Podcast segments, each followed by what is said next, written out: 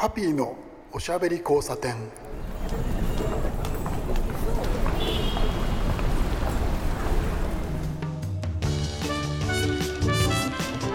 こんばんは。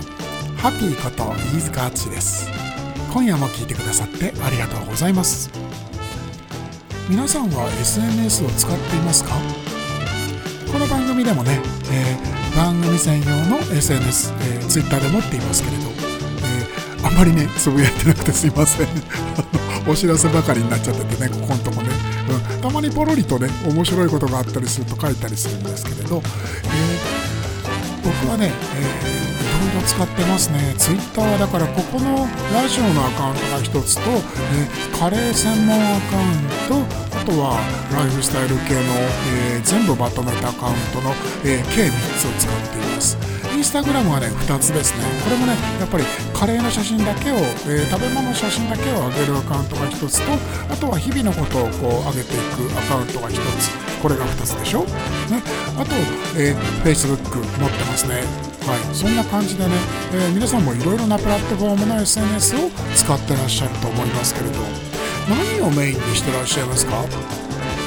僕はそうですね。あの何をメインにしてるっていうよりも、えー、見てくれる人たちの、えー、こう何て言うんでしょうね。層の違いによって使い分けなんていうのをしたりしています。メインはやっぱりお友達と、えー、いろいろ情報交換をするので Facebook が多いかなと思うんですけど、えよりたくさんの皆さんに、えー、見てもらったり聞いてもらったりするっていうのは Twitter が面白いのかなっていう感じもしています。でやっぱりねビジュアル、えー、写真とか見てもらうのは、えー、インスタグラムはいいなと。まあ、そんな感じでね多分皆さんも、えー、使い分けしてると思うんですけれど SNS でこの間ちょっと面白いことがあったんでその話を今日はしてみようと思うんですよね、えー、いわゆるバズるという体験です。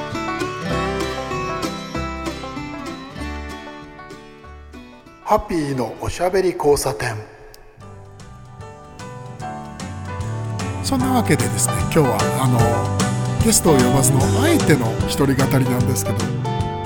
えー、まああえてなんてことを言ってるんですけどね、まあ、あのちょっとまあネタがその個人的なネタなので、えー、一人語りにしてみようと思いました。えー、皆さんあのコンビニエンスストアは、えー、よく使われるんじゃないかと思いますけれど、えー、まあセブンイレブンえー、の話なんですけどね、えー、少し前4月なんですけど4月のね、えー、1月間を使って大体1月って感じだったんですけど、えーとね、カレーなるカレーパーティーというですね、えー、期間限定の、えー、キャンペーンをやっていたのを皆さん覚えてますか？僕は結構ねちょっとびっくりしたんですよ、えー、素晴らしかったの。簡単に言っちゃうと。で驚いちゃったの。えーセブンイレブンに限らずなんですけれど、えー、コンビニエンスストアとかスーパーがですね、えー、レストランとコラボするというのは最近はね珍しくなくなってきましたよね。えー、例えばなんですけどそうだなパッと思い出すところはですねあそうそうファミリーマートがですね、えー、ケンズカフェって知ってます、えー、東京のですね、えー、新宿御苑にあるガトーショコラ専門店なんですけど、えー、そこのですね氏家シェフと、えーファミリーマートがコラボをしてですね、えー、まあ、ディフュージョン版といいますかアルマーニだったらば何て言うんだっけあれはね あのエクスチェンジじゃなくて何かありますよね。あのまあ、セカンドブランドみたいな感じですけどえっとねあのそのガトーショコラを、えー、ファミリーマートで買えるようにしちゃったりとかもちろんあの、えーケンズカフェで売ってるものとはちょっと違うんですがかなり美味しくてねそのシリーズはずっと続いていて、えー、僕はエクレアがお気に入りでチョコレートのね、えー、それをですね毎度毎度ああ今日もあのこの収録終わったら、えー、帰りに思い出しちゃったんで買って帰ると思いますけどすごく美味しくてね中毒性があるんでね。そんな感じでねいろいろその、えー、例えばそのパティシエだったりとかシェフだったりとかが、えー、コンビニエンスストアの、えー、お弁当メニューとかね、まあ、あとはスイーツですよねそういうのと、えー、コラボするなんていう事例がねかなりいろいろあってで、えー、僕の場合お仕事でその、まあ、お仕事というか好きなものということなんですけど、えー、カレー関係いろいろこう喋ったり食べたり作ったりいろいろ皆さんと意見を交わしたりしてるわけなんですけどそういう中でですねカレーコラボっていうのは業界的にすごく増えてるんですよ。何なのかというとですねあのレトルトカレーがまずねあの、えー、ハウスもそうです SB もそうですあの名店シリーズというような名前だったりとかねあのそういうようなあのシリーズ名を作って、えー、有名店と、えー、一緒にレトルトカレーを作ったりしてるんですよね。ちょっとね本当にびっくりしますあれは。かなりのいろいろなお店がピックアップされて、えー、製品化されていてでスーパーマーケットで手軽になかなか行けない遠隔地のお店だったりとか行列のお店のね、えー、料理が手軽に食べられる。もちろんねお店と同じものではないですよ。ただやっぱりお店が監修しているとそのお店の雰囲気が出たりしてちょっと面白かったりするわけなんですよね。で例えばそんな感じでレトルトカレーがあるでしょ？であとはそうですね、えー、まあやっぱりそのスーパーマーケットにその流通してるレトルトカレーってのもありますけどスーパー自体が作ってるお惣菜。お惣菜でね、えー、あれは確かねイトーヨーカドーだったと思うんですけど、えー、銀座のナイルレストラン、えー、まあ老舗もいいところですよね。えー、戦後70数年経ってますけれど戦後すぐからスタートした日本で初めての、えー、インドレストラン。なわけなんですけどあそこがねコラボをしてイトーヨーカドーでナイルレストランのコラボのカレーが売られていたりとかですねあとは割と最近ですねあれも、えー、大久保東京大久保ですけど大久保にある、えー、ロカという、えー、カレーの専門店があります。斎藤店主がね一人で一生懸命やってらっしゃるいいお店。で僕も大好きなお店。大好きなお店って言いながらねものすごい行列だったりとかねあの貴重性になっててなかなかそのこう争奪戦的な感じになってね食べられないでいるという感じがあってなかなかね悔しいんですけどまあそのなかなか食べられないお店の、えー、お弁当ですね。が、えー、糸魚川とねあのコラボしたりとかあのそういうのをねやっててちょっとびっくりするわけなんですよ。へえと思っちゃって。でねそのイトーヨーカドーのお弁当以外にも同じくイトーヨーカドーで、えー、あれはね冷凍だったと思います。冷凍カレーでそのロカという、えー、レストランがねあのやっぱり冷凍のね、えー、ワンプレートですね、ご飯とカレーとそこはね特徴的なんですけどルーローハンみたいのがこうありまして、えー、ルーローハンと南インドのカレーを一緒に食べようっていうコンセプトでやってらっしゃるお店でそれをそのままね冷食にしちゃってるんですよ。いやびっくりびっくり。そういう感じで今は本当にねあの食品メーカーさんとかスーパーとかがいろいろなお店と、えー、有名なお店名店そういうところとコラボするというのが増えてます。でね前振りが長くなっちゃったんですけどセブンイレブンでもやっぱりずっとやってるみたいでですね、えー、デリーご存知ですか、えー、東京、えー、上野ですね、湯島ですけど駅でいうと湯島とか御徒町上野に近くにある、えー、デリーというですね、えー、インドパキスタン料理レストランということで、えー、やってらっしゃる専門店がありまして、え、そこのねコラボをね結構ね長くやってるんですよ何回も。であとはさっきも話が出ましたナイルレストランもコラボやってたという記憶があるんですけど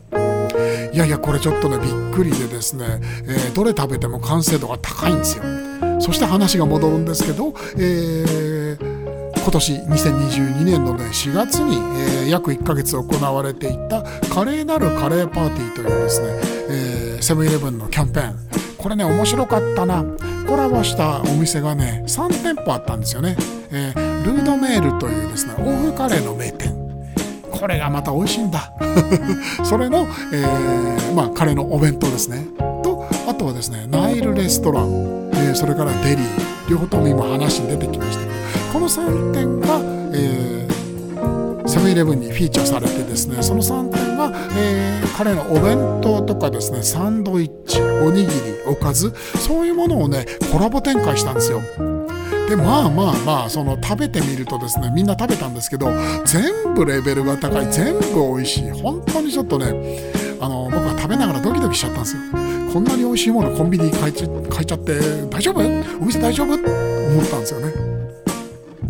まあでもあの遠くにいる人とかねお店がやってない時間帯とか、えー、なかなかねお店に、えー、通えるようなその時間帯にね合わないとかいろいろなその条件の人がねあのそのお店のことを知るチャンスになって、うん、そういった意味ではね面白いなと思うんですけどこのねカレーパーティーというねカレーなるカレーパーティーというキャンペーンで、えー、僕の身にですね面白いことが降りかかったんですね、えー、それで冒頭の SNS の話に戻るわけですね。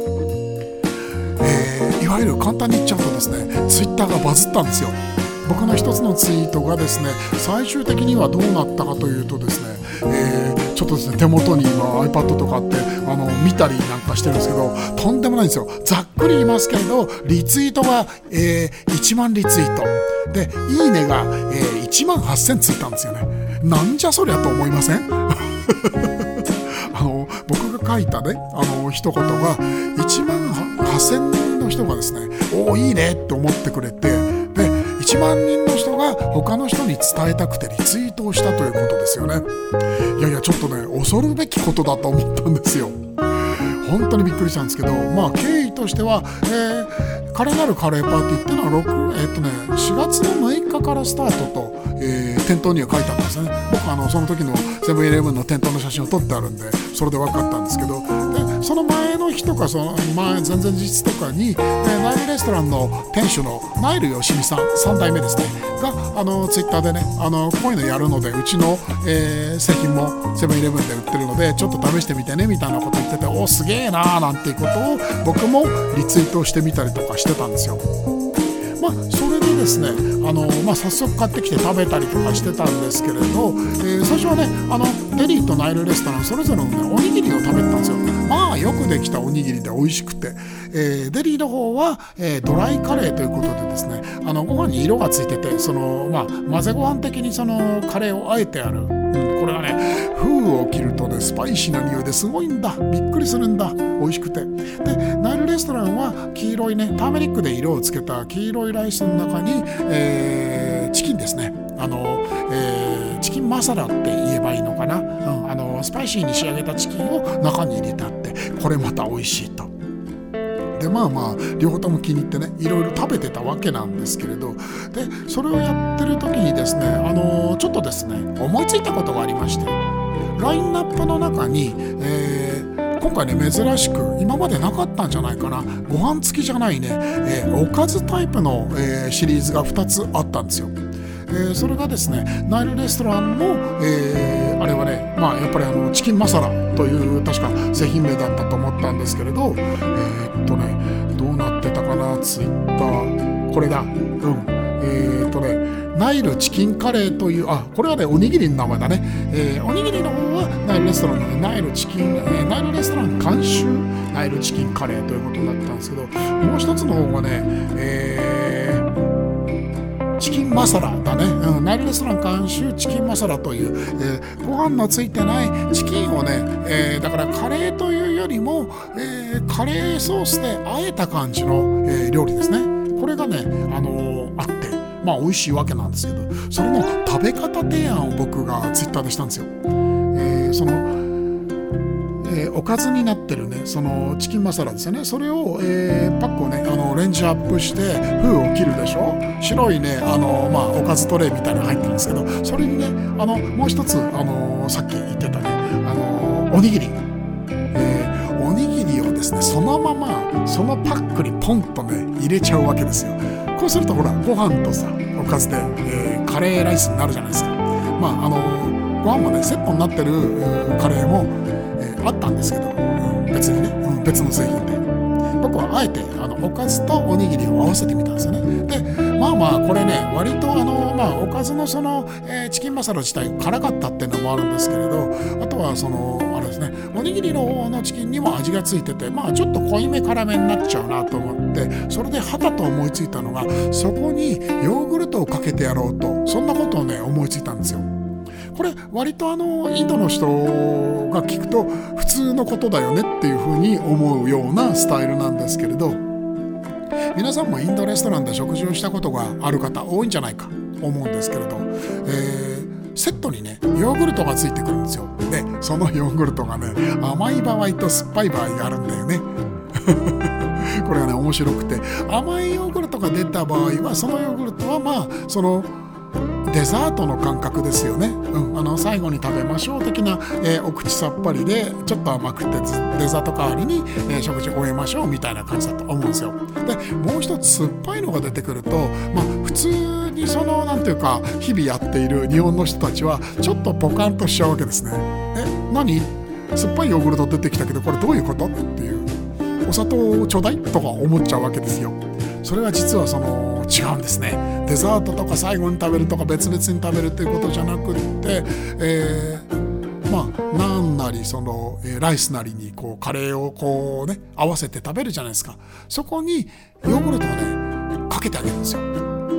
なんならですねあの白ご飯があったらばインドの人ねそれにねヨーグルトそのまま白ご飯にかけちゃうんですね。それでちょっとそのチャットマサラとかチャートマサラって言われているちょっとスパイスの入ったね、えー、そのふりかけをかけてそれを混ぜて食べたりあとはね南インドの方の人ですね、えー、インドの三角の、えー、先っちょの方海の方の人たちはあのねサンバルとかラッサムっていうね、えー、サンバルが野菜煮込み。ラッサムが、えー、トマトと胡椒のスープ辛いやつですけどそれをジャッとかけてご飯にねでヨーグルト混ぜて食べたりとかいうねスタイルがあるんですよ。これねお腹に楽で美味しくて僕も大好きなんですけど日本人的にはえー、ご飯にヨーグルトかけたウヒーとか思うじゃないですか。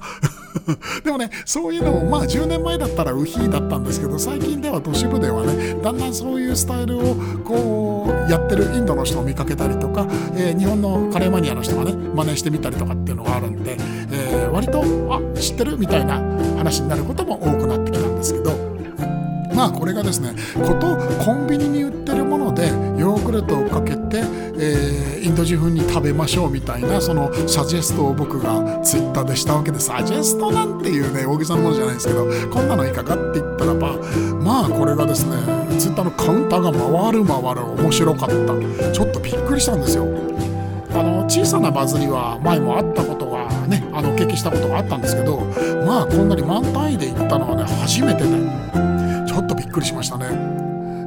ー、ですからその、えー、まあ何て言うんでしょうねその食べ方をその、えー、皆さんにお教えしたというか提案をしたわけなんですけど、えー、面白かったんですよ。であのー、まあ割とちょっと濃いめで、えー、インド寄りのね味付けの、えー、チキンのおかずとそれからやっぱり色付きでちょっと味もついた、えー、チキンが入ったおにぎりを混ぜるわけですね。で、えー、ナイルレストランってね、あの、有名で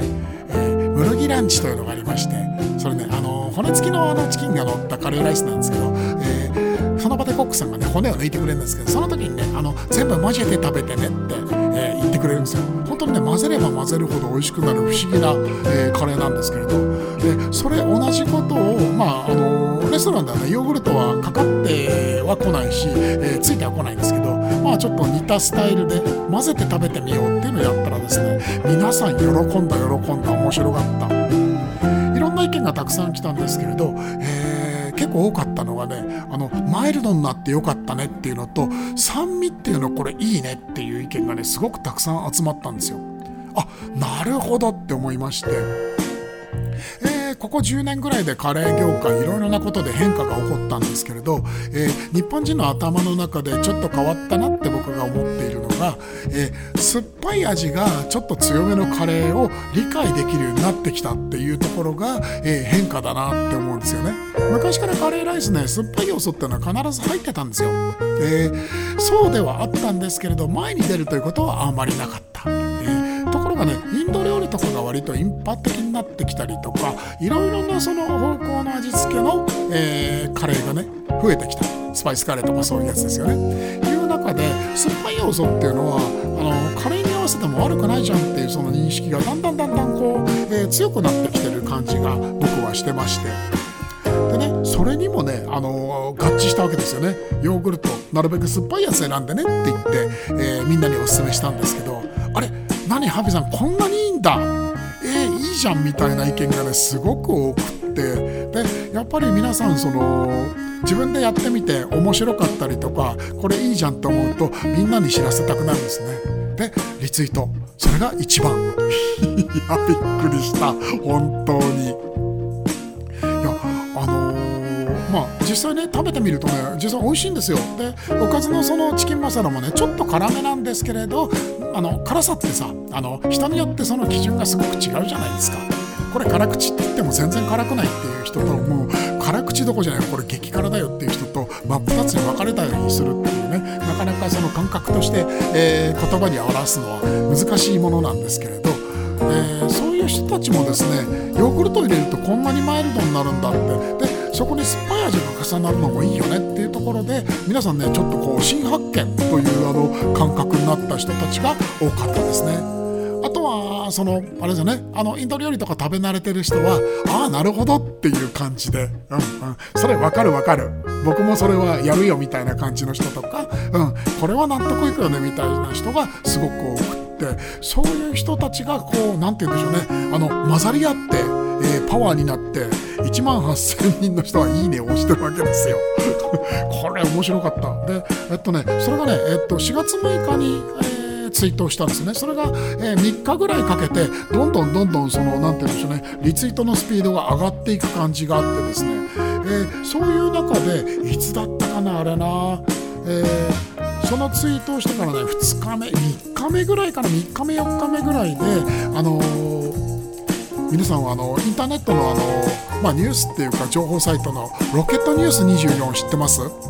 僕大好きでねまあまあ面白いあのおちゃらけたふざけた記事もあれば結構ね意外やあのロケットニュースがこういうのを書くんだっていうようなあの社会派なことが書いてあったり、えー、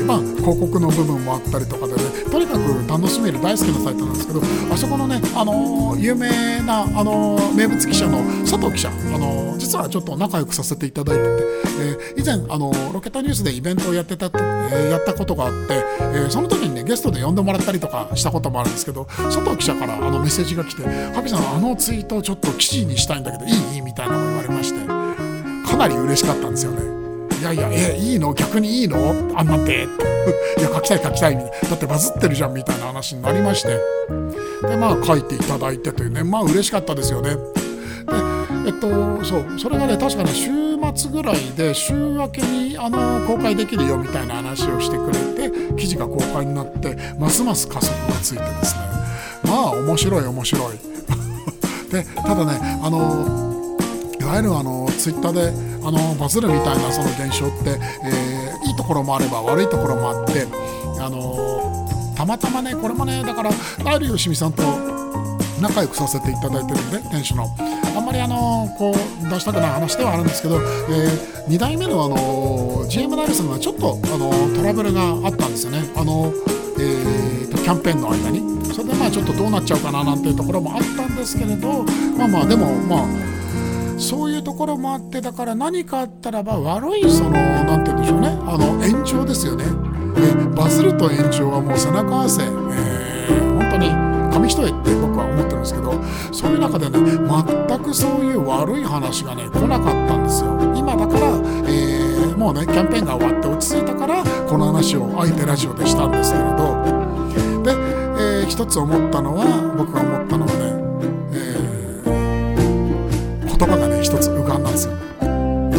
傷つかないんだよね。本当に。本当に本物っていうのは何があってもきちっとした対応すれば傷つかないんだよね。ちょっとびっくりしましたあれは。まあその話は置いといてなんですけれど。まあそのそうやってあのロケットニュースのね佐藤記者が記事にしてくれたでしょ。でその後それがあった後にだからやっぱりねえっと早かったなロケットニュースさん。その次にね、えー、マカロニさんかな？うん。マカロニさんから問い合わせがあってださいね。事務所にみたいなことを言って。でそしたら記事になってあとね「秒間サンデー」さんも書いてくれたんだね。あとは、えーと、ニュースカフェさんってこれはねロケットニュースさんのあの、えー、あれですねあの記事転載で出してくれたりとか。あとは何だっけなニュース系のサイトでも出てましたね、えー、ビジネスジャーナルさんかな。っていう感じでね、あのー、まあ、SNS がやっぱり先行してその後に、えー、ンターネットサイトに出るというような、まあえー、昨今らしいその流れが見えたんですけどすごくねなんというか体験としてね面白かったですね。まあ、であのご存知まとめサイトのあのあれですねあのトケッタとかそういうところにも載りましたし、えー、本当にねあのまとめてくださった分かりやすくまとめてくださった方どうもありがとうございました。ありがたいです。後で見返すととても便利でねありがたかった。そのさすがにねあの1万単位ってなるとまあ多少の経済効果もあったでしょうしあとは何よりもまあそんなねあの仕事だ経済だって話じゃなくてとにかくその1万人の皆さんがあのカレーを楽しんだというのが僕はすごくその手手応えとして残ったっていうのがあるんですよ。もちろん僕の力では全然なくって皆さんが面白がったっていうのとカレーブームっていうのがあったっていうのといろいろな複合要素があったと思うんですけれど、本当にあのすごくこう強く思ったのは、えー、例えばそのルートメールこれは欧風ですごくこう高級な、えー、なんて言うんでしょうね。その西洋料理みたいな味のカレーですね。あとは、えー、デリーもナイルレストランも、えー、インドとか、えー、パキスタンとかいろいろなあのインド周辺国の、えー、強くスパイスを使った味の料理を出しているお店で、そういう料理がですね僕が食べて思ったんですけれど、え、お店に近いレベルのものがそのセブンイレブンに並んだわけですよ。セブンイレブンちょっと考えてください。全国に何店ありますっていうのとあとは本当に北は北海道の先っちょから、えー、南は沖縄まで沖縄ってやったんだっけこのキャンペーン。どうだったかな？間違いを言っちゃいけないんですけどとにかく日本全国にああいうスパイスが強くてちょっと癖がある、えー、昔だったら本当にちょっとこれ食べられないよなんていうことを言う人が多かったようなレベルの食べ物が日本全国にそれもレストランじゃないですよ。コンビニエンスストア本当に誰でも入りやすい、えー、お店にね降り注いだわけです。1ヶ月。でそれがちゃんと売れたわけですよね。大丈夫？みんなリツイートした人たちはちゃんと食べてるだろうね。情報だけ流してないだろう。ねとにかく少なくともね1万人の皆さんが食べたりとかしてるわけ。でその1万リツイートの向こう側にはまた何百人かの人たちがいるわけで。そういう人たちがあの味を食べたとあの味を体験してまあ苦手って思った人もいるかもしれないですけどうわこういう味あるんだ面白いとか美味しいじゃんこれって思った人たちがいるわけじゃないですか。これってね本当に何て言うんでしょう日本列島単位で考えると食の文化が変わっていくんですよこういうことで。以前その、えー、あれはどこだったっけな？ロイヤルホストがあのインドのスタイルでね、えーカレーを出してそれやっぱり文化が変わるよなって思った、え、瞬間があったんですけどそれ以上のなんというかねあのロードサイドの文化が、えー、風景が変わっちゃうんじゃないかぐらいの、えー、不安も半分面白さも半分あるようなその事象のちょうど真ん中に今回僕が立ってしまったというですね面白い話だったんですよ。本当にびっくりしました。でびっくりしたのはですねもう一つあってですねこんなにバズったのに意外とあのツイッターのフォロワーが増えなかったっていう。なんだよそんなかよみたいな。実はそういうのもね分かってたんですけどね。あの意外とそうそうでもないよっていう話は他の人たちから聞いてたんでああなるほどねっていうその納得がいったというところはありました。いやいやでもねちょっとちょっとした事件で自分の中ではね面白い出来事でした。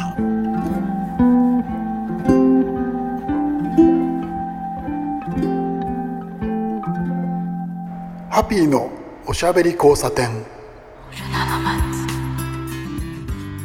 そんなですねツイッターでバズった話をしてみたんですけれどいかがだったでしょうか？ちょっとね本当にね最初はえー、すごいなって思ってて思ってたのが1000リツイートぐらいかな。で3000超えてちょっとやばいなこれって思って5000超えた時に悪い方に転ばないといいなってヒヤヒヤしててで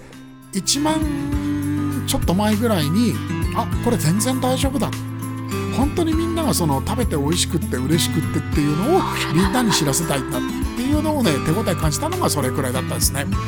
そうだよ面白い体験でした。でさっきも言いましたけどそのだろうな日本のこう食の文化っていうのはこういうもので変わってしまうという、えー、面白さもそうですけど怖さも見てしまったという感じがあってあの願わくばこれその食に関わる人たち、えー、特にその、えー、チェーンで持ってらっしゃるレストランとか、えそれからあれですねあのコンビニエンスストアの開発の方とかその営業の方とかあの